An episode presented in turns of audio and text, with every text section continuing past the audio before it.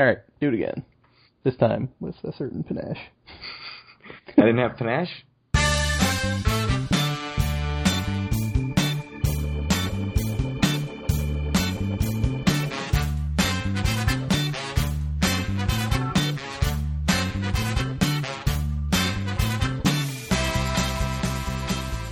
Hello, it's Friday, March 11th, 2016. This is episode 9 of Due for a Win, the Atlantic City and Casino Biz podcast. My name is Craig Stone. With me is Kyle Askin. Howdy. I uh, just want to say before we start out to join our Facebook group. Uh, if you search Due for a Win on Facebook, you can request to join. It's a closed group uh, so that you can freely talk about how you do AC without worrying about, you know, your coworkers and spouse, seeing what you Yep, say right. about how much money you lose. You Uh, can say whatever you want, and it won't blow up your feed. Though, you know, anyone who's also in the group will get to see everything you write. yeah, so we figured it's a good way to try to kind of build the community and and give people a place to talk about Atlantic City uh, freely and openly. I don't I don't know if if you're like me, you know, I feel I can't like I don't feel like I can go talk to my coworkers about how much money I lost. So um, come join us on Facebook and and feel free to do that there. Again, that's due for a win on Facebook. If you search for it, you should find it and just request to join. So I want to start by following up on the last episode, which is our trip report. And Kyle, now that you've had more time to think about it, which have you changed your mind at all about which casino you really want to spend time at? I know we talked about resorts, we talked about Caesars, Bally's, Wild Wild West complex. Like, where are you at? Where do you want to be right now if you were in Atlantic City? Where do I want to be right now? Um, that's a pretty good question. I mean, honestly, I'd take any casino, but uh, probably not the Trop. I think that that we both agreed last time that that was probably our, our least favorite casino of the three that we really spent a lot of time at. If you count Caesars and Bally's as sort of one mega casino, which I do. Um, but I mean, I enjoyed my resorts time probably I'd still slightly prefer my home base to be sort of the Caesars Bally's. Yeah, What are you thinking? I, I'm with you on that, and I really enjoyed resorts, and I definitely have thought about resorts more because it was different, and I'm excited to go back and check it out and see if I can replicate that feeling, if that makes any sense. Um, but when I think about where I'm going to be and where I'm going to spend most of my time, it's definitely still Caesar's Bally's. And one thing that I don't think we really said in the last episode, although maybe it came through just in our describing what we did and, and what we liked, is that, you know, for all that we sort of shit on Caesars leading up to that and said, okay, let's ditch Caesars, let's look elsewhere, the trip really hammered home to me the things that Caesars does well, which is I mean, it's got the prime location for one thing. It's got a lot of options just by virtue of having Caesar's Bally's and Wild Wild West in the same sort of connected complex. Uh, it's got great restaurants at the pier at Caesars. It's got a ton of table games at Caesars. So that's the big thing also is you you never have to worry about, you know, oh, are they going to have an open craps table? Uh, they've got a ton of video poker. They've got full pay machines and the drink service, which is something that I wouldn't have thought would be so high on my list. The drink service is just so convenient there when you can order from machine. If you're playing craps, the waitress was around all the time when we were playing craps. So, you know, I kind of said, I think a couple episodes ago, that it checks all the boxes, and I don't know why I don't have more of a sort of fondness for it. I think when I went knowing that and keeping that in mind, I I realized like no, I do really like this place. I really like Caesars. So yeah, I, I kind of see that still as my home base and and resorts as a place to hop over to when you need a couple hours away from from those attached walkways and all that stuff. Right. So, um, I think that a lot of the reason that we don't have sort of the a lot of the reason that we don't feel better about Caesars, despite us clearly thinking that there's a lot of benefits to playing there, is just a. I think we've been there quite a lot over the last, you know, I don't know. It's been like six or seven years since you started going, right? Six. Yeah, six, I think. So over the last six years since we started going uh, to the all three Caesars casinos uh, in Atlantic City, all four if you count Showboat, um, and also just you know they've had a lot of policy changes and stuff over the last you know I don't know three or four years that have kind of rubbed us the wrong way. Though MGM has kind of taken the lead from Caesars of the most hated casino company in America right now. But there was a time when it was really Caesars kind of pushing those kind of bad policies onto people. Yeah, But yeah, it's a it's a- it's a, a very nice casino. It's super convenient. I like being on the boardwalk, which is probably something we can talk more about. Um, so so do you?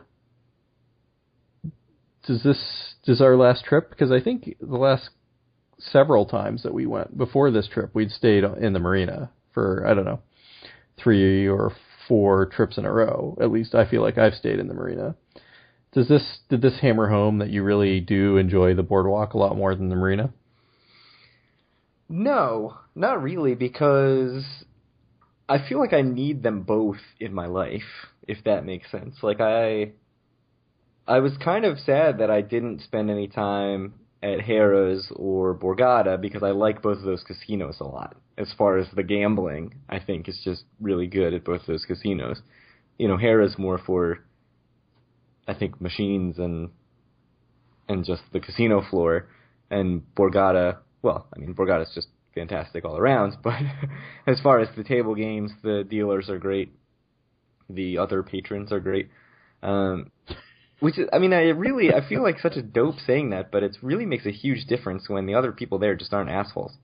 Um, so I do feel like, oh, you know, I, I wish I had spent some time at, at Borgata. I don't necessarily need to go to like Harrah's every other trip, but yeah, I don't, I don't necessarily feel like I need to be on the boardwalk. That being said, I think if I went on a trip and never made it to the boardwalk, I would feel really weird about it. Whereas if I go on a trip and I don't make it to the marina, I'm like, oh, I would have liked to go to Borgata, but I'm not. I don't feel upset about it like I didn't sort of get the Atlantic City experience. Because if you never see the ocean, like if you never get on the boardwalk, those are quintessential Atlantic City things that you sort of left out. And tons of people do that. If you look at just Borgata's revenue, I'm sure there are tons of people who go to Borgata and let, never leave the property. Uh, but I just can't really do that. Right. So I I mean I I think personally I'll take umbrage uh, with something you said. Uh, I you know I I like Harrah's a lot. I like the layout. I like all the the food options. I enjoy being there, but I don't know if I'd call the gambling really great there. I, I actually don't think it's super good. Uh, I mean, they have plenty of tables, but I'm just like, I don't know. There's just something about the casino that the actual gambling in it isn't my favorite. Is it the games themselves, or is it the fact that so many of the tables face this sort of weird wall that Right, you're like looking at like this middle wall that's just. yeah, and I can't. I, I don't Yeah, that- understand. I, I mean, part I think of it. that might be a lot of it. Yeah, so part of it is that I think part of that is the bar, but then I think part of it's just offices or something. It's really Well, weird. no, no, no. So, like, you know, where I spend a lot of time, like, part of it is like you're facing into the wall that's around like the high limit area at a lot oh, of tables. okay. I didn't realize what that's Which is-. Just w- weird. But it's just layout. a wall. It's not like there's glass and you can see into it. No, it's just a wall. But yeah, and it's dark and you're just staring into a wall. That's definitely true. But I don't really spend that much time at those tables. I tend to be Yeah, you don't really play at the tables in Harrah's a whole lot. But uh That's true. and I do have to say, like I, I mentioned in a past episode that the first time that I've ever been there, uh the last time we went in uh August was it? Yep. Uh they had tiles, which was a big plus. I was happy to see that they had tiles, which is something they hadn't had in the past. But uh for me, yeah, Borgata's great. Borgata's my favorite place to gamble. Uh, in all of Atlantic City, probably my favorite place to gamble in the country, honestly. Wow, really? Even Yeah, more than I mean- Harrah's Las Vegas. Yes. That is a serious endorsement. I mean, I'd I'd rather be at Harrah's Las Vegas because then I'm in Vegas, which is cool. But uh, That's a good point. the actual gambling, I think, is the best at Borgata. Yeah, I think Borgata's way up there, and they don't, you know, they don't need our. So, so here's the thing, right? Like, it's is it nicer than Aria or Wynn or Bellagio? Like, no, of course not. But uh, it's for what it is. I mean, it's like not only is Borgata really nice, but the limits aren't ridiculous either, like they are at, at the three places that I mentioned. Like for me, like all the time in Borgata, there's like five and ten dollar blackjack. Yeah, and I think people assume that that's not true, and I think I always did. And then once you go and you spend some time there, I mean, we to be fair, we don't spend a lot of time there on you know Friday and Saturday nights, but when we're there Saturday during the day, afternoon, evening, we never have trouble finding totally reasonable limits. And I, you know, I don't know if that's just because it's a huge casino and they've got a ton of tables and they can spread it out, but that was really, you know, I didn't go to Borgata for a long time, for a lot of trips from when I started going to Atlantic City. And then when I first went to Borgata, I don't think I played very much at all, and I kind of thought like, oh, this is where the Richers play, and you know, I'm not really welcome here or whatever. And then uh, once we finally went and started sitting down and playing at the tables and everything, I was like, no, this is for everybody. Like, this is just a great place. so it's kind of funny that I had that perception, and I don't know if I'm just an idiot and nobody else does, but there's there's none of that there. It's not a pretentious place at all. I don't feel like, and you know, it certainly has the reputation as the best, sort of nicest, most high roller casino in Atlantic City, but you know, if you're a guy who wants to play ten dollar blackjack or you know twenty dollar, I think twenty it's twenty dollar tiles, right? It's not even twenty five dollar tiles. Yeah, they do the so, $1. so I, right. I was gonna say that like one of the big examples that I had of of why you know maybe Borgata is more in in my mind more player friendly is you know a couple years ago in Caesars and Bally's or at least specifically in Caesars, I know because I played a lot of, of I spent a lot of time in the Asian room at Caesars, kind of you know down at the end, right next to the boardwalk. And a couple years ago, they pulled all of the yellow chips and just got rid of them and made all those tables twenty five dollars, which I'm sure is a good deal for them because they're making you know whatever twenty five percent more profit on that table by making a twenty five dollar table instead of a twenty dollar table. But it's just annoying for the players, a because I think to me, the, the yellow chips in the Asian areas are like a really, it's like a cool thing that's just in the Asian room and it's like unique and I really enjoy it. And of course, you know, the biggest thing is it makes paying commissions easy because it's just a dollar. So what can you go into that? What is, I've never seen a yellow chip, and and also sure you have. It's it's at Borgata they have yellow chips. The yellow chips are twenty dollar chips. Okay, so so so it used to be you know you'd you'd pay in and you get oh, five yellow right. chips, They are and now you know at, at at Caesars you pay in and you get four green chips instead. So and instead of paying a one dollar commission, you pay a dollar and a quarter. yeah, so just for anybody, do you want to explain the commission for anybody who doesn't Sure, play a lot of Pai Gow So- poker tiles? So Pi- Pai Gow tiles and Pai Gow poker are essentially 50-50 bets. Not quite because the banker has certain advantages like they win pushes, but it's almost exactly 50-50. So to make money, what the casino does is it takes a 5% uh, basically rake on all of your winnings. This, you have to pay a 5% commission. So when you make a $20 bet and you win, you have to pay a dollar back to the casino. So basically you get $39 on a $20 bet instead of 40. Yeah, so ignoring, let's not get into the fact that it took me about a year of playing at these tables to be able to do the math in my head. It's just a quarter for every five a quarter dollars. for every. I, that took me It's, so it's not that hard. Uh, this is why I ended up with a print journalism degree. But, anyways, uh, yeah, the 25 thing always struck me as weird and so unintuitive because counterintuitive is that the word? Uh, because the twenty dollars is just so clean. Like I don't need to bring quarters to the table. They don't need to give me quarters, and the fact that Borgata ha- has it all the time is such a nice. Like it seems so meaningless, but it's so nice as a player to go and be like, I don't have to deal with quarters. It's twenty dollars instead of twenty five. And when you buy in for a hundred or two hundred dollars, like the difference between this is four bets or eight bets versus five bets or ten bets, like that's a huge difference in my mind. I don't I don't know if you feel that way at all, but you know, when I buy in typically at at a twenty dollar Pai Gow table, I'm buying in for two hundred bucks, and knowing that that's 10, 10 bets, I think that's a that's a reasonable amount of bets. Eight bets, I'm feeling like man, if I lose a few, I'm I'm out of here. I could be out of here pretty fast. I mean, typically that doesn't happen just because how often you push, but the twenty dollars thing, even with even ignoring the dollar exchange, just feels better to me because I'm a low roller. Uh, so I appreciate that at the Borgata also. And you know, again, I can't harp on this enough, but for that twenty dollars, you're getting really friendly dealers, nice pit bosses, and you know, great cocktail service at at Borg is never a problem there. Uh, so yeah, I mean it's it's a great place to gamble. So were you around back when they had the yellow chips also at Caesars? Because it wasn't that long ago. No, um, I don't think so. It's possible that when I first started playing Gow poker, they did, because I played Right. Gow poker the first trip I ever went. So that would have been, you know, early 2010. Right, but you didn't. Yeah. And I don't think I would have at that point. I don't think I would have been sitting down at a twenty-five dollar table. So it must have been twenty. Yep.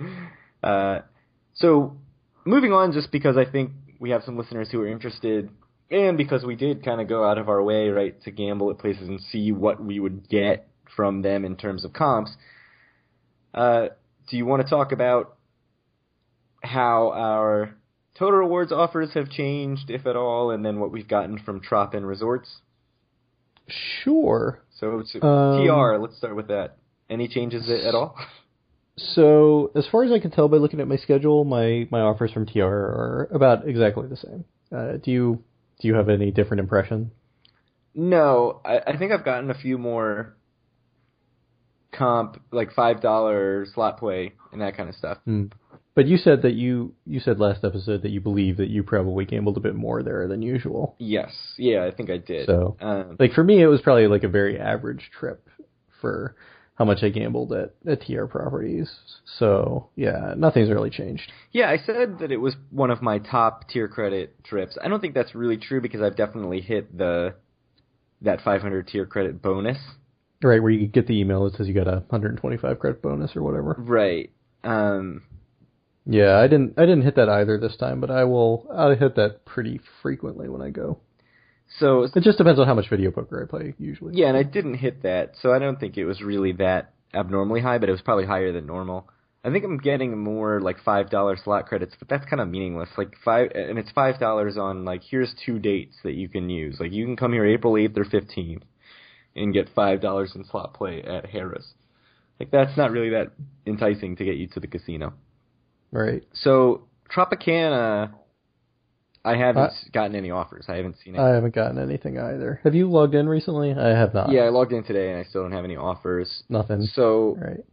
I mean, we did get the one email saying thirty nine dollars and whatever. Instead of 59. Sunday But I, 56, I- but- my speculation is that that's just the like the rack rate that everyone gets Yeah, and so that's signed up for their email club. I don't think we've gotten any offers from Trop. right, and resorts took us until yesterday or today for the offers to kick in, and so I got a mailer yesterday, and it felt like Christmas morning. I was really excited about this mailer because I was like, yes, I gambled at resorts, and now I'm getting you know the fruits of my labor, if you will.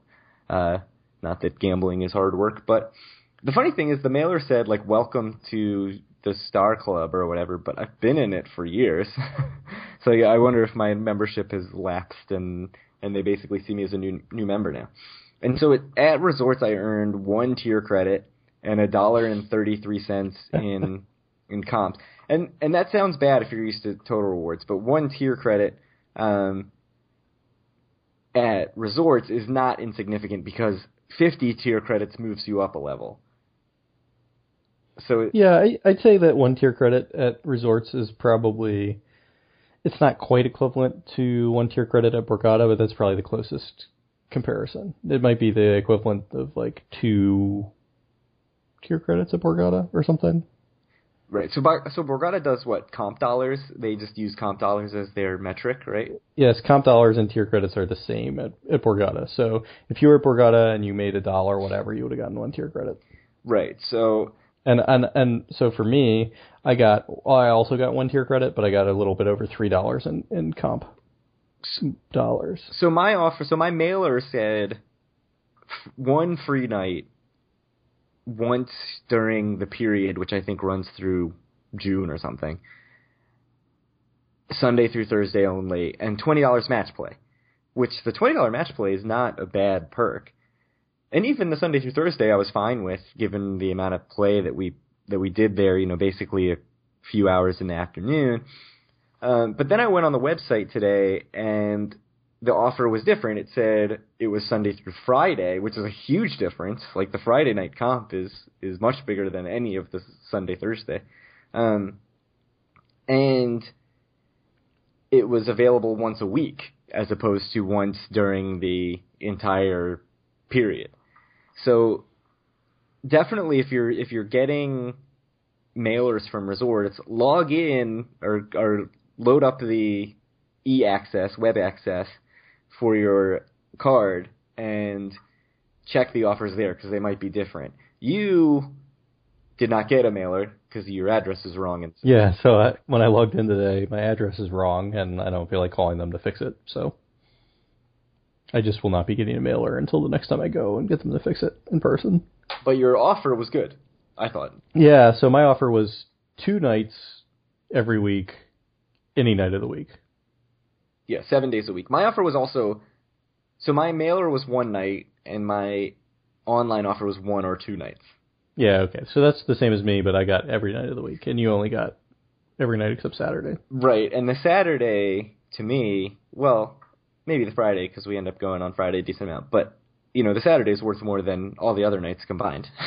Right. Certainly, the Friday So- and Saturday is worth more than all the other nights combined. Uh, so from our small sample size, and like who knows, Trop might still be sending us offers or whatever. I'd say that Resorts is is far more generous than Caesars and Trop Yeah, I mean, because we I pay I I personally definitely played the least at Resorts out of the three the three places. Absolutely. And what it reminded me of was Atlantic Club, which I went, Yep. which I mentioned in the previous episode. So Atlantic Club, I played super low limits at Atlantic Club. I mean, they had like five dollar blackjack at Atlantic Club, and I would get mailers that would say the same thing: Sunday through Friday, one free night, um, you know, once a week. And I would use my Friday nights there, and I, every time I, I think I did it twice, and both times I left thinking I did not gamble enough to get any comps at at Atlantic Club anymore, and I'd still get the Sunday through Friday. So it's nice to see that they're being generous. It's a Mohegan Sun Yep, casino. So I, property. Yep. so does, I don't understand what that means. Does that mean Mohegan Sun runs the casino, or does it mean they? I mean, they don't own resorts, right? Like, is that? I'm I'm I'm actually not sure. I think of of actually uh, I'm quite certain that I know the least about resorts owners than any other casino in Atlantic City. I actually could talk about the other owners of I think every single other casino at great length. But I don't really know a lot about who owns resorts. So what I can find on a quick Google search is that in 2012 they partnered with Mohegan Sun Mhm. um, to take over the operations of the casino, and I don't know what that means as far as if that's just the casino floor or if it's basically if that includes the hotel and the offers that go to the hotel. So I'm wondering if part of Mohegan Sun being involved is that they feel like rewarding players is a way to get play, which here's a hint it is. um, and so they are trying to do that to lure players in. And Well, so I, I don't know about that. I mean, so we talk about a lot about how Atlantic Club, which was the Hilton when I went, and then it was ACH, and then it was the Atlantic Club. You know, they were always by far the most generous with comps, but they actually did not get the players in. well, They went out of business. well, resorts is not getting the players in either, right? I mean, Right, as we talked about last episode, that they were in last place, even below the the Taj in revenue in February, in uh January. I mean, Right. So I'd be I'd still be interested in booking a room at resorts and seeing how it how it is staying there. You know, obviously they're kind of far from other stuff now that Showboat and Revel are closed. Taj is right there, but it's a decent walk to Bally's and Caesars. But you know, I'm interested in in staying in a different property that I've never stayed in before, so I'd, I'd give it a shot. Yeah, I like that. I, I like that idea. I'd like to see it as well. I mean, we've both stayed quite a bit in Atlantic Club, and we the rooms, though they weren't the most updated rooms in the world, they were quite humongous. So and and looking at the pictures, I, I think I IM'd you today that it looks like your grandmother's furniture is is hanging out at resorts. It's definitely uh antique if you will. But you know the linens and everything looked fine, and the bedding looked fine. So I, I expect Right, that's probably totally fine. The carpet looked that's really my the only key for me. Like, I don't want like to stay in a place that has like a nasty old looking like comforter on the bed or something, because that's gross. It's like motel yes. level crap. But as long as the the bed looks, you know, reasonable. One thing about resorts that I thought was funny in in looking up these offers and everything and checking my offers and getting the mailer is that they photoshopped their logo on the beach facing side of their tower. And that was true in both the mailer I got and on the website. And when I saw that, I was like, I don't think that is there. And, you know, I could tell by the pixels that it was photoshopped. Um, and so when I went and looked by, uh, looked at in Google image search for resorts, you know, the pictures that were official from their website had the lit up logo resorts um, on the beach facing side, and then the real pictures from just randos, like random people who were on the web, did not. So that's a, that's not there. and so I thought that was kind of funny. And I think your comment was, you know, if they want one there, why not just put one there? And I don't really understand that, but I mean, it's cost money. yeah, That's why why not? But yes, it, it's pretty. If they think it's going to look that much better, I mean, is it worth spending? I don't know how much a nice big letters and sign are, but I'm, I'm sure they're not cheap. But it's like probably in the thousands of dollars and not in the you know tens or even hundreds of thousands or millions of dollars. You know. Yeah, and so this is probably something stupid that I'm the only person who cares about, but I'm going to link to both to two photos just to show you the difference because for some reason it really just struck me as odd. so, not really worth talking that much about, but it's just kind of random. So, speaking of random, some stuff just that uh, came up either on Twitter, um, both of these things actually came up on Twitter. One of the things is a a casino pet peeve sort of thing. Uh, and Twitter user Guitar Law Inc., all one word, who uh, journals his blackjack play on aosblackjack.wordpress.com. Uh, he goes by Ace of Spades on Twitter. He's actually in Atlantic City right now. I've been reading his uh, blackjack blog today and just getting heartburn from the wild swings that he has at the blackjack table.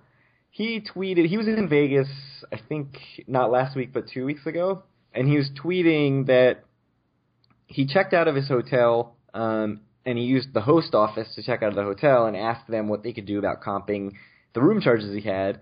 And they told him that based on his level of play, that even the room comp that they gave him was over comping in quotes.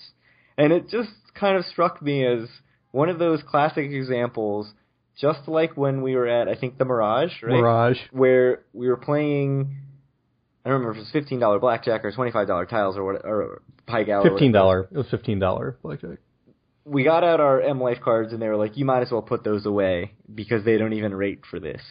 And we No, they didn't say you might as well put them away. They said they don't take it unless you're playing a quarter. right, which is insane. And and we talked about that I think in an earlier episode. But this Yep. is this is even a level beyond that, right? Like to tell somebody that you like we overcomped you, not just like oh based on your level of play, you know the comp We can't do anything else for you. yeah, we can't do anything else for you. The comp level was appropriate, whatever. Even even saying like we feel like we have comped you at the appropriate level, I think I would be annoyed about. But to say that you over comped somebody is just insane. Uh, so he said that he was actually going to play more before his flight left, but based on this interaction, he decided not to risk his winnings. Uh, which is probably the right thing to do if you're if you're displeased. But it's just one of those things that it's like, what are you thinking? And obviously, this isn't you know coming from the CEO of the company or anything. This isn't the corporate whatever standard of the company, but just the fact that somebody whose job is to be a customer facing person and not only a customer facing person but whose main job is to bring someone to the casino and get them to play and extract as much money from them as possible. Right. to do something that would even be possibly taken as an insult is just so ridiculous to me. Right i mean these guys their their actual title is like what? Player development yes. right? Like i said just be like i think that you know we can't do anything else for you based on your play level. W- would have been fine. Yeah. Not we actually gave you too much stuff, and now we feel bad about it. Yeah, that's just ridiculous. so, other totally 180 from that. Um, this came up on Twitter yesterday, and I was just in shock as a 90s kid. Um, so, Collective Soul, I don't know if you remember Collective Soul, but they had that song, Shine, and also that other song, The World I Know that was on VH1 yeah, on loop, and they. I am sure. I am sure that I would recognize them if I heard them, but you absolutely would. They have four platinum albums, and I think one of the, I think that album with the world I know went like four times platinum or something crazy. So they've you know they've had some success. Let's not act like they're you know some one hit wonder. Like this isn't Marcy Playground. They are playing a show this Tuesday at 6:30 p.m at Margaritaville for free during dinner at Margaritaville.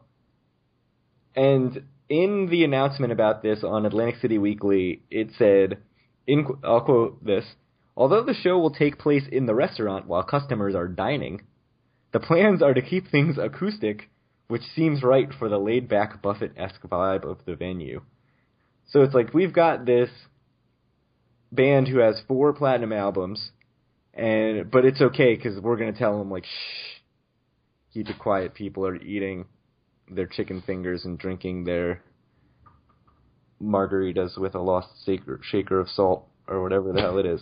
And this just struck me as really odd. I mean, I haven't heard the, I haven't thought about really Collective Soul in probably 20 years, but well, that's that's the point, I think. Yeah, I mean, it's maybe it's more interesting that they're even still kicking and and doing shows, but just hilarious to me that they are playing a free show at 6:30 p.m. on a Tuesday at Margaritaville off season. Uh, so I just wanted to point that out. We should probably get into the news. The very yes, it's we're you know a little over half hour in, so it's about time. Yeah, and you know this is what people come to us for, right? Is the hard hitting state legislature. That's right. Uh, so that's what the people like. So the takeover has caused quite a ruckus, and the latest info on that is that the Senate Budget and Appropriations Committee has approved both the takeover and pilot bills. Uh, the final vote will be in the Senate on Monday for the takeover bill. Uh, there's an article I'll link to by Wayne Perry, who've mentioned many times. There is no vote scheduled yet in the Assembly, and the Speaker, Vincent Prieto, is apparently holding out for a bill that does not allow the state to break public in- employee contracts. So that includes the police and firefighters, because the the bill that Steve Sweeney um, is presenting in the Senate allows the state to basically say, "Oh, all you police officers are fired. We're going with a county." wide system like the county's now going to cover your police and that's something that's been brought up many times so it's not some hypothetical it's something they have brought up the other thing i think you can probably talk to more than i can because i didn't see the interview i just saw the headline proclaiming that Don Guardian is willing to go to jail if that's what it takes. Uh, so he told he mentioned in an interview that basically he's going to fight this thing tooth and nail, and even if that means that he has to go to jail for disobeying the state takeover, he is willing to do that. So I don't know. If, do you have anything to add? I know you watched a couple of interviews. Yeah. So so WPG stands for the World's Playground. I don't know if you knew that, Craig, but WPG. Uh, they they have a, a monthly segment which is Ask the Mayor that they upload to YouTube afterwards, and then they had this sort of follow up thing, uh, which is like only ten minutes long. Ask the Mayor is an hour long, and they uploaded that a few days ago. And during that, they they mentioned that I don't know. I guess people are there's some statute on the books from like the mid 40s or something where, in theory, if you disobey, basically if you get in the state's way in some way, you could, in theory, go to jail. I don't know if it's really realistic, but you know, Don Guardian said that he is, if if push comes to shove, he's willing to go to jail. I think that a couple important things that come out of this are it, it'll be interesting to see over the next few days or weeks uh, how this plays out, and it has to play out in the next few weeks because I think Atlantic City has about a month worth of money left before they run out. So uh, if nothing happens before then, they're just going to stop paying, you know, their bills basically. Yeah, they will be insolvent. So this, it'll be interesting to see how it plays out over the next month because as you said, uh, you know, the Senate passed the takeover bill and the pilot bill, but it, it sounds like well, the House or the yeah the House of Delegates isn't willing at the moment to pass the uh, takeover bill, and I'm sure they would be willing to pass the pilot bill, but I don't think Christie's going to be willing to sign it, considering he's already vetoed it twice, and I think that he's basically all in for this this takeover. So it'll be interesting to see what what happens. I assume that everyone's going to get back together and they'll come up with some mutually, you know, it'll be something kind of in between. Because I think right now, honestly, the only difference is between the takeover and basically the pilot bill plus whatever, you know, because the state's already in charge of Atlantic City's finances, are, uh, you know, being able to break the contracts with the public workers in Atlantic City and being able to sell sort of the assets that Atlantic City has, like the water right. water utility, which we'll talk about, and Bader Field and things like that. I don't know. I'll be interesting to see if the, the takeover passes. I don't think it will, and I think it's going to be super messy for the state of New Jersey if it, if it does. And I think a lot of people are going to be angry, not only in Atlantic City, but maybe in some other parts of New Jersey as well, um, especially the lower income parts. So, so one one of the we'll things see. that this that the the way the bill is written opens up, and I, I, just to clarify, it has not actually passed the Senate. It's just passed, been approved by committee, the Senate right. committee. They'll vote on it on a Monday in the Senate. But I, I think that it will pass. Yeah, it seems like a no-brainer. Um, one thing is that this sets the stage where it is not limited to Atlantic City. Like obviously the takeover right. would affect Atlantic City. Like that's the first place they'd go. But this, the way the bill is worded, is not specific to Atlantic City. It sets it up where the state can do this in any municipality within New Jersey. So if they right. decide and, that, I don't know what else is a hurting area, you know, Trenton or something, uh, they could do that if they wanted to. Camden, obviously, they've already they've already done that. But any area where they feel like they need to step in, it would basically pave the way for them to do that with very little resistance. And I right. think and there's some pushback on that. There's definitely pushback on. yeah. So. Limited. So the committee vote was nine to one, I believe, yeah, with, and with the one basically said that hmm? with three people abstaining. Right. And, well, the one at least said like this gives the state way too much power, and you know this makes me nervous for the future of you know the state can basically go in and do this to anyone.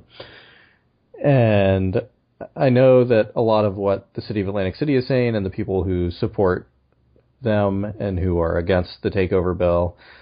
I mean, I think they're saying a couple things. You know, obviously we talked about last episode. They're saying, you know, you're basically taking the right of the people to choose their government and govern themselves away, which I think is is true.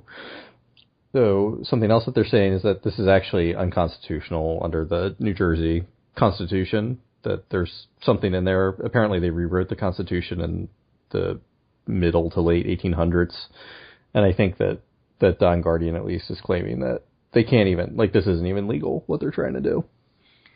So yeah, lots to come on that, and probably will move fairly fast because it has it'll, to. it'll move quickly. So something, some just something else. Apparently, Don Guardian actually had a two-hour, like he was a guest host on WOND, which is another Atlantic City talk radio station. Yes. But unfortunately, they do not post their stuff, at least not that I could find, after the fact in podcast or YouTube form. So I couldn't actually listen to it. But apparently that was another long ranging interview he gave. He talked about all kinds of things, basically whatever people wanted to call on and talk about. So it was pre- apparently pretty interesting. Yeah, I was half-heartedly listening listening to that while I was trying to do work. Uh, but my favorite part was a guy who called in and asked asked Don Guardian what he could do about the guy's parking tickets, and Don Guardian basically said like, "I'm not gonna like relieve you of your parking tickets." so I don't know if you've heard, but we need money, yeah, so that was pretty we great. come in and pay them. Um, so that so just the fact that the mayor of Atlantic City is taking random calls from people who want their parking tickets uh, waived was pretty great. So more city council news is that they are planning to dissolve the uh, water utility and make it a city entity. And so this is sort of a reaction to all of the takeover news. Basically, the state wants them to sell it off to a private entity so that they can get whatever millions of dollars that would get them right now.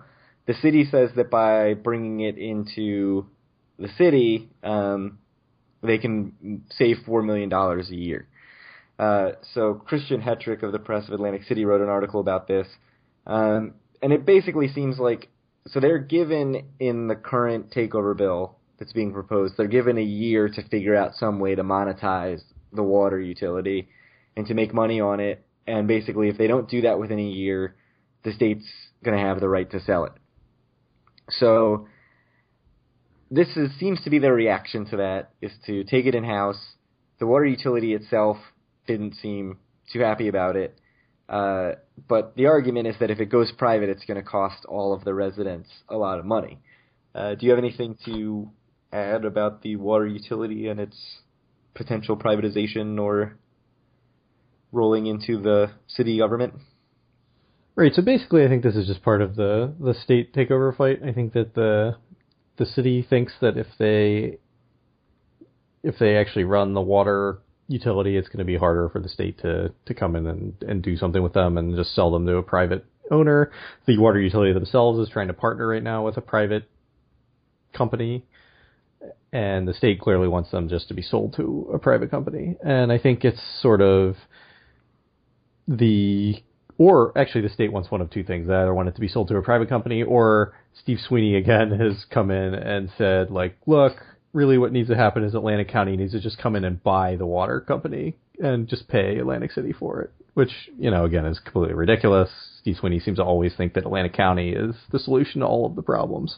The basic back and forth is that the the city and the city residents think, well, they don't actually think they know that if the water company gets privatized, that they are going to be subject to some pretty large rate increases, which is obviously bad for the people of Atlantic City. And it's not really like, you know, to some point, water's an elastic good, but it's not really. It's pretty inelastic. So you're just going to basically, it's basically like a tax if, if some private company comes in and jacks up your water rates. And I think the city really wants that not to happen, which is why I think they're so desperately trying to keep it under public control. Yeah. So we'll see what where that goes. It And the like- state and the state basically, you know, it's the difference between uh, you know, I think Atlantic City says maybe they can save four million dollars a year, but I think that the the partnership, which was mentioned, was like a 40 year partnership with this private company, and they'd pay something like 110 million dollars all up front, which would obviously be pretty helpful for Atlantic City. I think it was 110 anyway. it's always a, a tough back and forth on these kind of things. Where Right, and it's especially hard right now for people to really get behind the state, given that you know all the trouble that the city of Flint had once the state took over Right. their water supply and like whatever. Yeah, so you know, there's certainly a lot of ammo there for the city. So moving on from state news to nightclub news. The Wave W A V nightclub is coming to the playground, the 39N event space that I think maybe hosted about 3 events in total.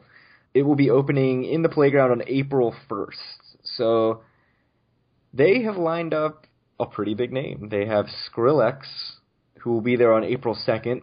Tommy Trash, who I've never heard of, will be there on April 1st, but, you know, I'm not in the scene, so I don't know. Maybe he's a big name. Uh, tickets are for Skrillex, because I'm assuming that's that's what you people are interested in. Uh, I, I don't think that's how you pronounce that is, it, name. is it Skrillex? Yes, I, b- I believe so. I don't know. Whatever. So I'm not editing that. So Skrillex has a limited quantity of early bird tickets for fifty fifty-five dollars and fifty cents. Those may already be sold out. There were about thirty left when I checked yesterday, and I'm sure people near me at work were thinking, "Why is this guy looking at Skrillex?" Uh, if you miss that, the female general admission starts at sixty dollars and sixty-five cents. The male general admission starts at eighty-one dollars and twenty-five cents. So there is a twenty dollar and sixty cent penis fee, uh, which I think is fairly standard for a club. Like dudes just pay more than the ladies. That's the way it works. Um, but it seems odd for what is essentially like somebody as big a name as Skrillex, uh, because you know is is that twenty dollar difference really? Is that twenty dollar savings for a female really the difference between her going and not going? Like, is that affecting the ratio, which is what the club is all concerned about? Like that? Sure. Is it? I mean, of course. is it? Do you think it is? Yeah, totally. I mean, right? If if it didn't, then why wouldn't they just charge way more? Because that's the way it's done. You charge the Uh, penis fee. That I mean, like, yeah, of course it is. Of course, if it's twenty dollars cheaper, they're gonna get more females. I mean, you sell more tickets at sixty dollars than eighty dollars, right? That's true. So, yes, I think that is So the fundamental tenet of economics. it was quite funny to read the fine print that said if you were buying group tickets, don't fuck with us. Don't buy a bunch of female tickets. This is not a quote. So, so, so here's my my legitimate question, and here's like, what what happens if you're like, I don't know, kind of androgynous or something, and go try to buy a ticket? That's a good Are they question. like, I need to see your ID, or are they like, you know, drop your pants right now? I don't know. It just says that you'll be checked at the door, but it doesn't say, you know, if they're going to I be asking you to like lift and separate or anything like that.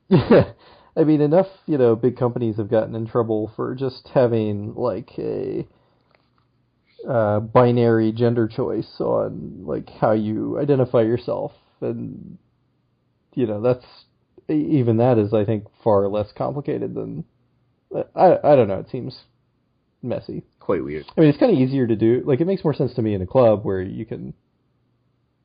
I don't know. There's the bouncers have some uh, leeway to make qualitative assessments on on the people, but just having like a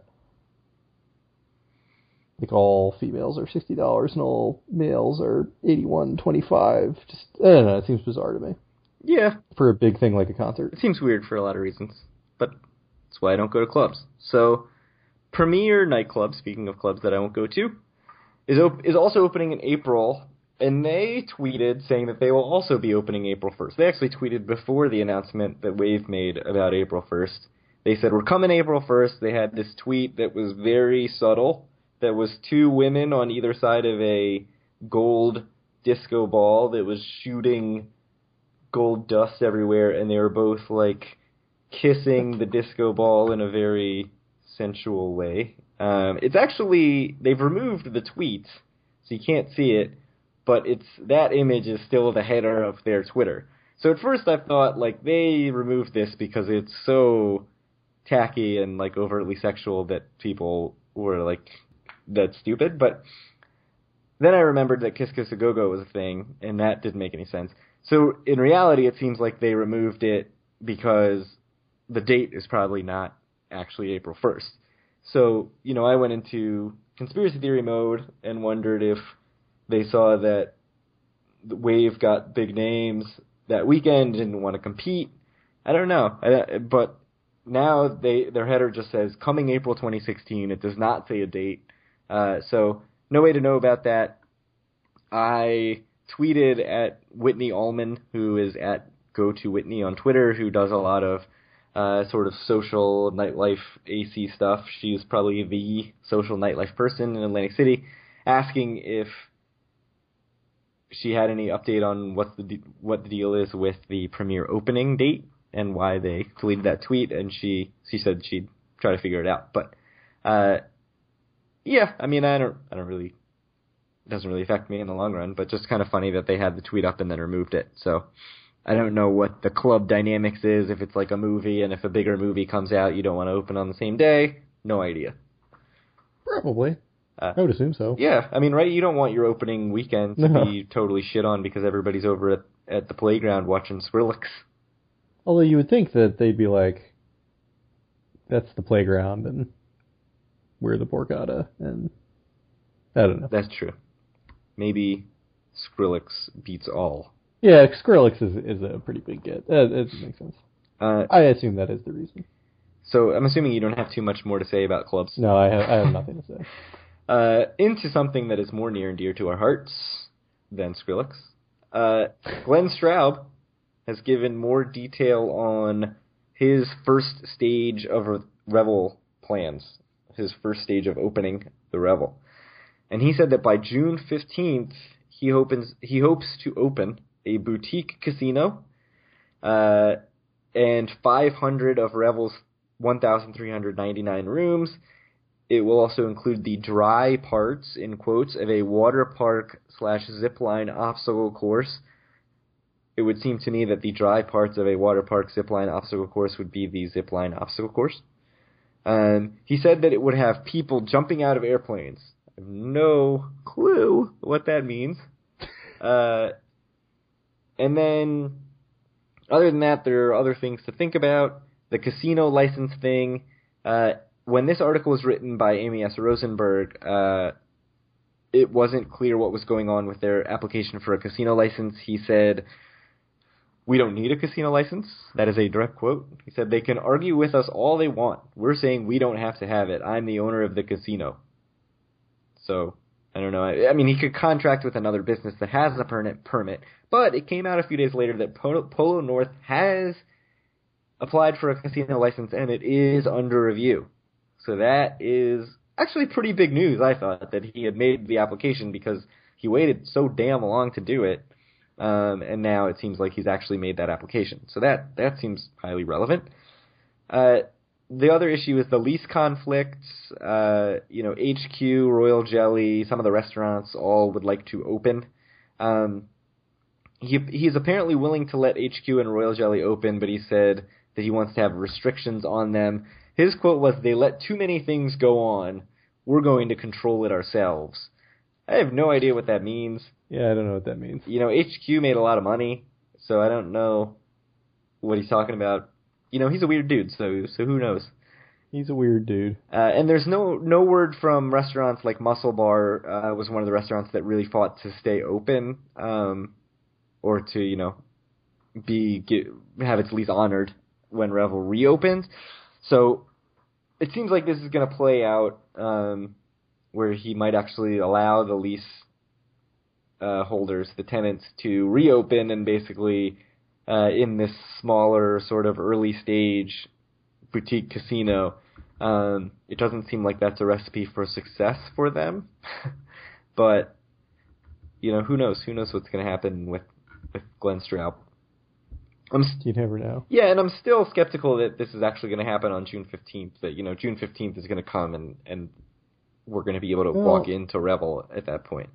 I mean, so a couple things. First, I just went while you were talking. I put myself on mute and I went to figure out if I was right or not. Apparently, it is Skrillex. You are correct. What? I was wrong. Really? So I could have sworn I was wrong.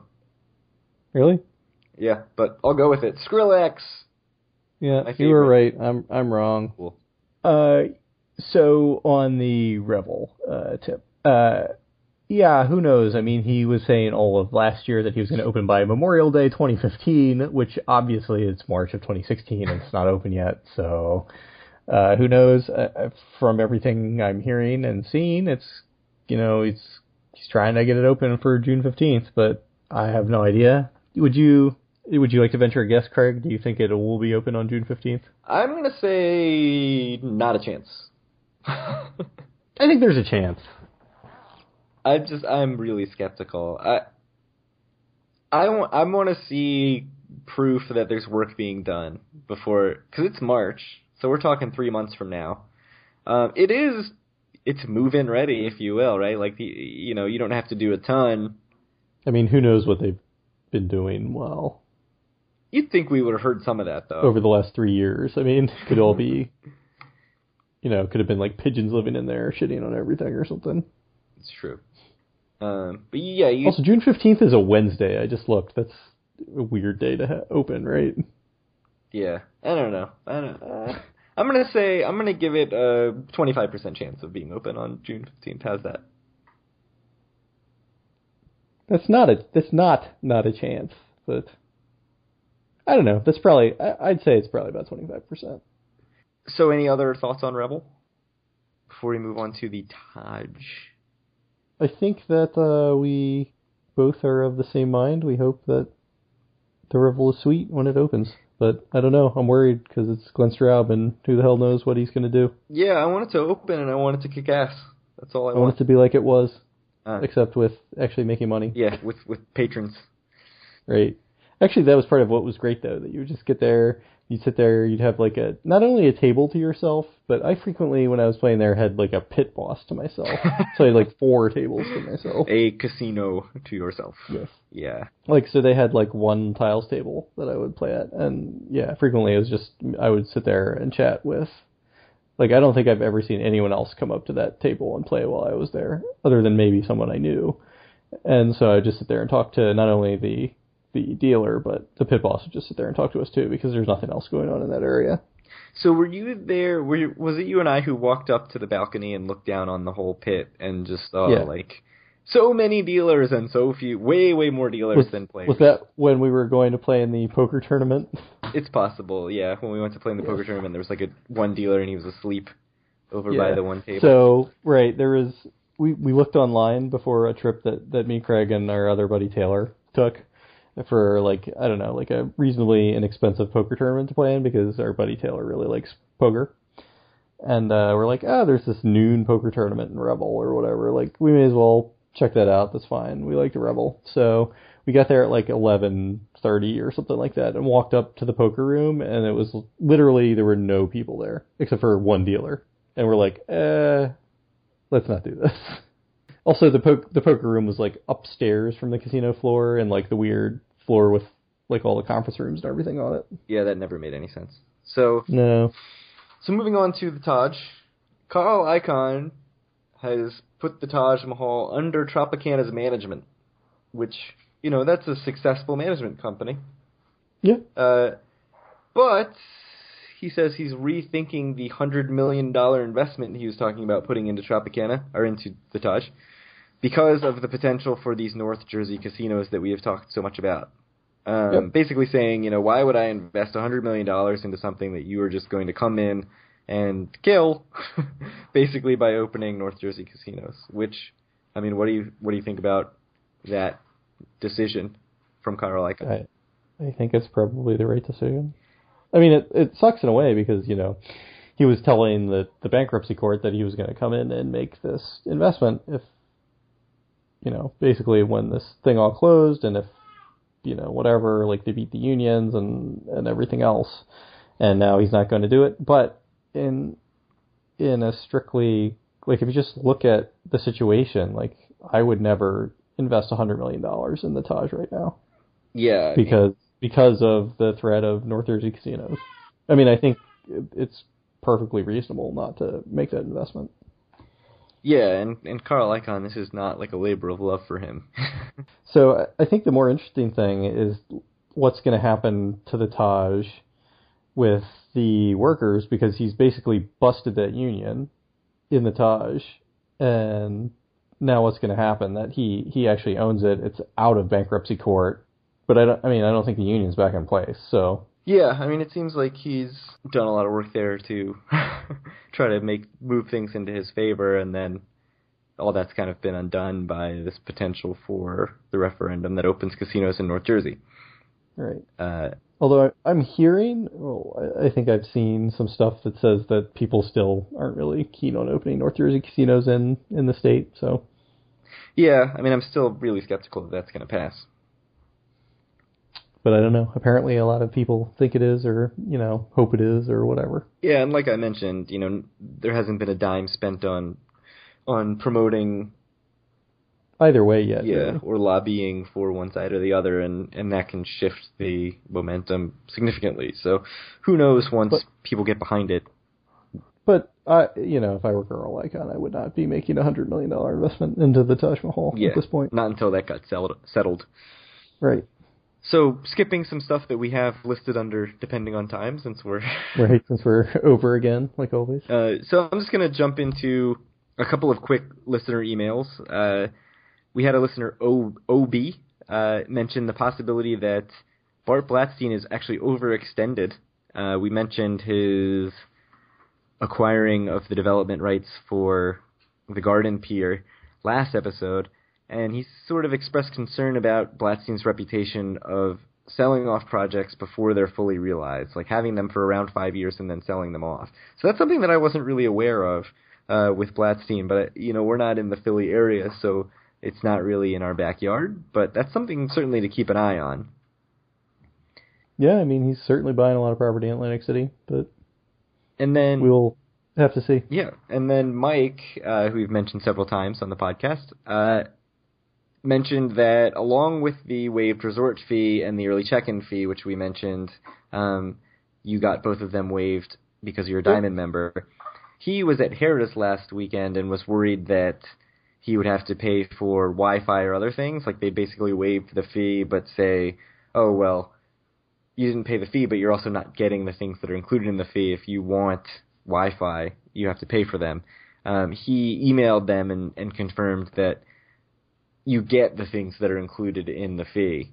Um, Yes, and and and this is probably partially my fault because I, you know, I was the only one who was there when I checked in last week. But they they were very clear that I do get free Wi-Fi when I checked in. Oh, nice. So the on so the web the website is not very clear. You know, you do get early check-in, late checkout, free Wi-Fi, uh, and all that stuff. So Yep. don't don't worry about any of that if you're a diamond member. I won't have to worry about getting any of that stuff for free by the next time I go to Atlantic City. because you will not be a diamond member. Speaking of which, before we get to the closing, when's the next time we're going to Atlantic City?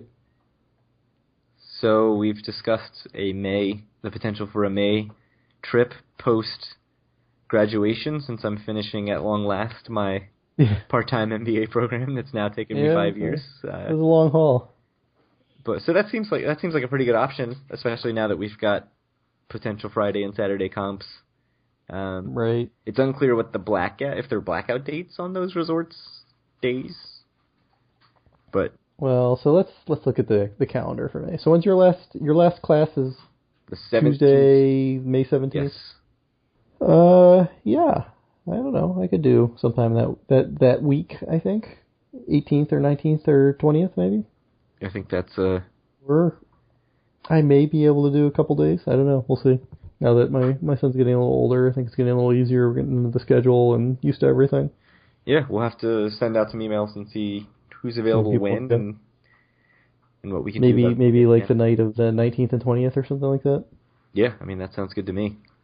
Take off Thursday and Friday. I like taking days off work. burn burn that leave.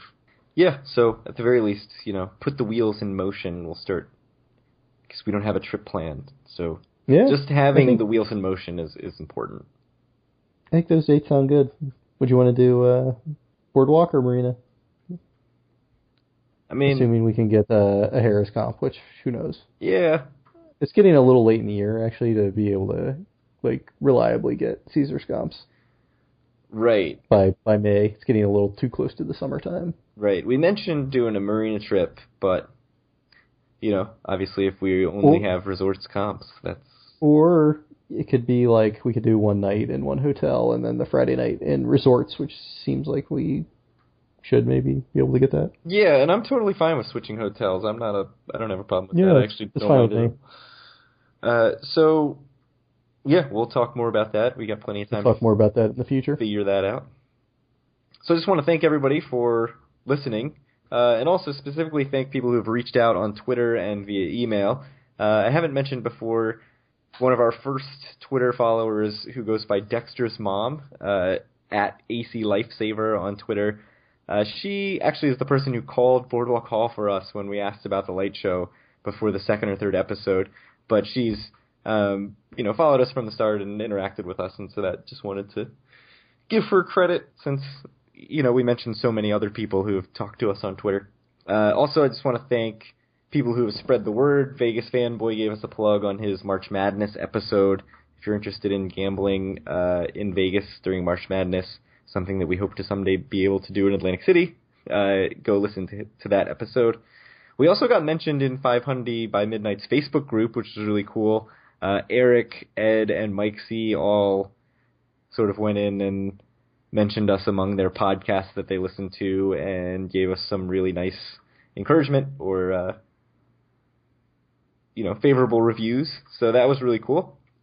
And speaking of Facebook groups, again, I want to encourage you to join ours. It's at facebook.com slash groups slash due for a win. If you search Due for a Win in Facebook, it should come up. Also, you can find all our posts, all the notes from our podcasts, uh, all the links that we talk about at dueforawin.com. We are on iTunes. If you search Due for a Win or Atlantic City, we're the first show that comes up. We were actually in new and noteworthy for the places and travel section uh, on iTunes, which I felt great about until I scrolled through and my rough count was approximately 1,950 podcasts uh, listed under new and noteworthy for places and travel. That is not an exaggeration and is probably a low estimate. uh, so, Twitter at Due for a Win. Uh, certainly follow us there. You can contact us there. You can also contact us via email at due for a win at gmail.com. And I just want to thank everybody for listening and hope you have a great weekend and good luck if you are heading to Atlantic City. Yeah, man. Good luck uh, in all your gambling, and uh, thanks again for listening to us. Uh, we love to hear from you. So thank you guys, and see you in two weeks.